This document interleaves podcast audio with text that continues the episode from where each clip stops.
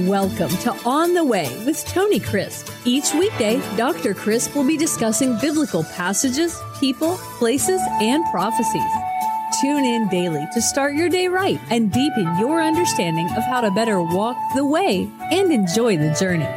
Here's your host, Doctor Tony Crisp. Welcome to On the Way. This is Tony Crisp, and this is the three sixty-five Bible Reading Plan. Today is May the eleventh, and our chapter for today is Esther chapter one. What I'm going to do is try to introduce to you the time period and the context in which Esther lived and in which the book was written and the storyline continues. The reality is that the name of God nor God himself is mentioned in the book of Esther. It was the last book to be included in the Old Testament canon. That's right.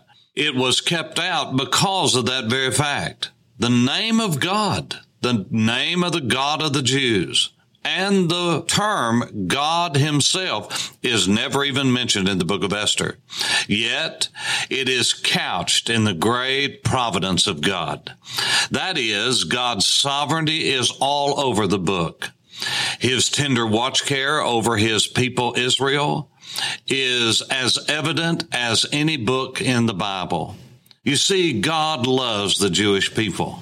And he has loved the Jewish people since from the beginning. It's odd that in our day, we have all of these names that engender political feelings and racial feelings. But let me just say to you that what we call anti-Semitism today has somewhat, the term itself, that is, has lost its vigor, its life, it seems. It no longer identifies people. People hear anti-Semitism, it seems, and they yawn. What we're talking about when we talk about anti-Semitism is Jew hatred. I think that's what we need to call it. Also, the World Jewish Congress leader, Lauder, also believes that and has stated that. Because Jew hatred is as old as the covenant of Abraham itself. Because ever since God had made his wonderful promises to Abraham, and ever since God had made his promises to Adam in the garden that a seed would be raised up from the woman that would crush Satan's head, then there has been this hatred trying to seek out and find out who is the Mashiach, who is the anointed one, and stamp him out before he can do the work that he did when he came two thousand years ago and is going to do in the future when he comes to reign upon the earth and then create a new heaven and a new earth. And eternity begins in a way that we all will know one day. You see, Jew hatred is the hatred of God's chosen people to destroy them. Down through the ages, it's been tried over and over again. But yet God, in his great mercy and kindness and goodness and faithfulness to his promises, has delivered the Jewish people. Such is the story of Esther. But before we get into the story, many have asked me, can you just put in some kind of order that I can understand all of these Xerxes and Artaxerxes and Darius the first and second and third and all of these Persian rulers, because I'm losing track. And Ezra, Nehemiah, and Esther, I can't tell who is who and what is what. And so let me just give you in order the uh, Achaemenid Empire kings. And that's the term that's used for the Persian Empire from the days of Cyrus onward, the Achaemenid. I'm going to begin with Cyrus. The dates of Cyrus, King Cyrus, that we read about in the book of Chronicles, where God used Cyrus, his anointed, named him through the prophet Isaiah by name that God would raise him up to deliver the Jewish people. And he did that. He conquered Babylon, and he reigned from five hundred fifty B C to five hundred thirty B C.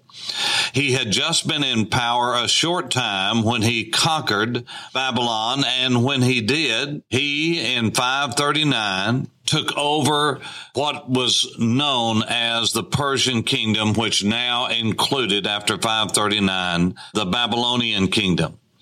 And in five thirty-eight, after a careful search of the records to find out who all the people were and where they were coming from, he made a decree that all the Jews were to go back to Jerusalem. They had the freedom to do so, back to their homeland, and he would fund the building of what we would call the Second Temple, because Nebuchadnezzar had destroyed the temple in five eighty-six B C, and uh, Cyrus basically said, I am not like the Babylonians, trying to get everyone into one spot so that I can rule.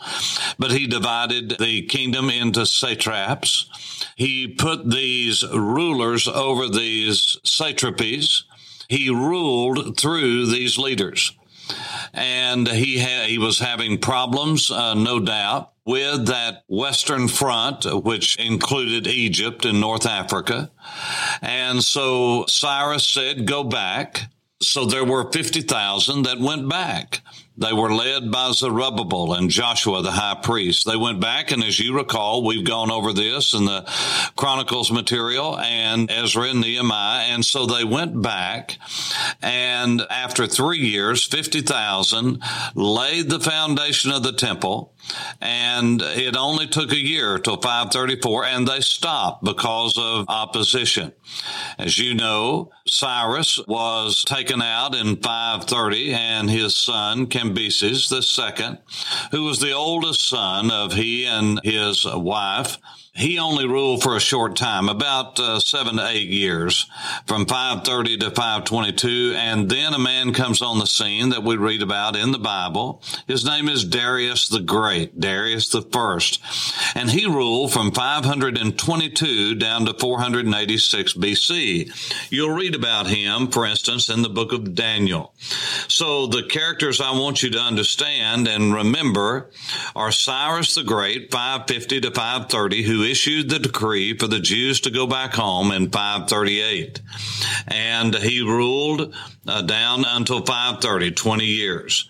After that, his son, his oldest son, uh, according to history, uh, ruled and reigned uh, for eight years until Darius the Great ruled, took over in five twenty-two and to four eighty-six. Now, this is an important date because it's during this time that the Second Temple was dedicated in five sixteen B C. And so Darius has a special place in history because he was the one that is credited with being empowered during the dedication of the Second Temple under the Jews in five sixteen B C. Now, the next person that is important is the man who is in our scripture over the next few podcasts. His name in Greek is Xerxes, X E R X E S, Xerxes. But his biblical name is Ahasuerus, Ahasuerus. He was Esther's husband that we'll read about, and he was in power from four eighty-five to four sixty-five. He had an incredible uh, reign, and after he died, his son Artaxerxes reigned for a long period of time from four sixty-five to four twenty-four. And so Artaxerxes was the Persian ruler during the days of Ezra and the Second Return, as it is called in history. And also he is the king to whom Nehemiah was the cupbearer. And so we're going to learn about Artaxerxes and Xerxes and how that God used them many times in spite of themselves. And by the way, he does that often, not only in ancient rulers' lives, but he does that in our lives. I wish it wasn't so, in the sense that I wish God always did things because we were obedient and loving and kind and gracious. But many times God does in our lives, in spite of us, He does good things. And so those are the rulers that we need to look at. Cyrus the Great, five fifty to five thirty B C, Darius the Great, Darius, as he is called in history, from five twenty-two to four eighty-six, and that's where Daniel would have encountered him. And then you have Xerxes, who is Ahasuerus, Esther's husband, four eighty-five to four sixty-five. And then you have Artaxerxes. His dates are four sixty-five to four twenty-four. And he was the ruler during the days of Ezra and Nehemiah. Now, the reason I'm telling this is because you can really get confused because the books are not always in chronological order, as you know. And sometimes you can get really confused about when this happened, who was reigning here, because their names are a lot alike. And because of that, it causes somewhat of confusion. And so what I want to do is not obfuscate and make things harder. I want to make things clear for you so you can understand these timelines, because timelines are so important in understanding the Word of God. And so Esther, the events in Esther's life took place over a period of about ten years. And so we'll look at that more in the next podcast. But I just wanted to introduce to you this fascinating book of Esther. And we'll introduce Esther and uh, Queen Vashti. But as we open up this wonderful book, chapter one, I wanted you to understand something of the timeline, because it's important that we understand the context of his story as we walk on the way. This is Tony Crisp. Thanks for listening to On the Way with Tony Crisp. Tune in every weekday for information on biblical passages, people, places, and prophecies. Fridays are for your questions. Email your questions to questions at tony crisp dot org, then just listen for your question to be answered on Friday's podcast. That's questions at tony crisp dot org. Thanks for listening, and have a blessed day on the way.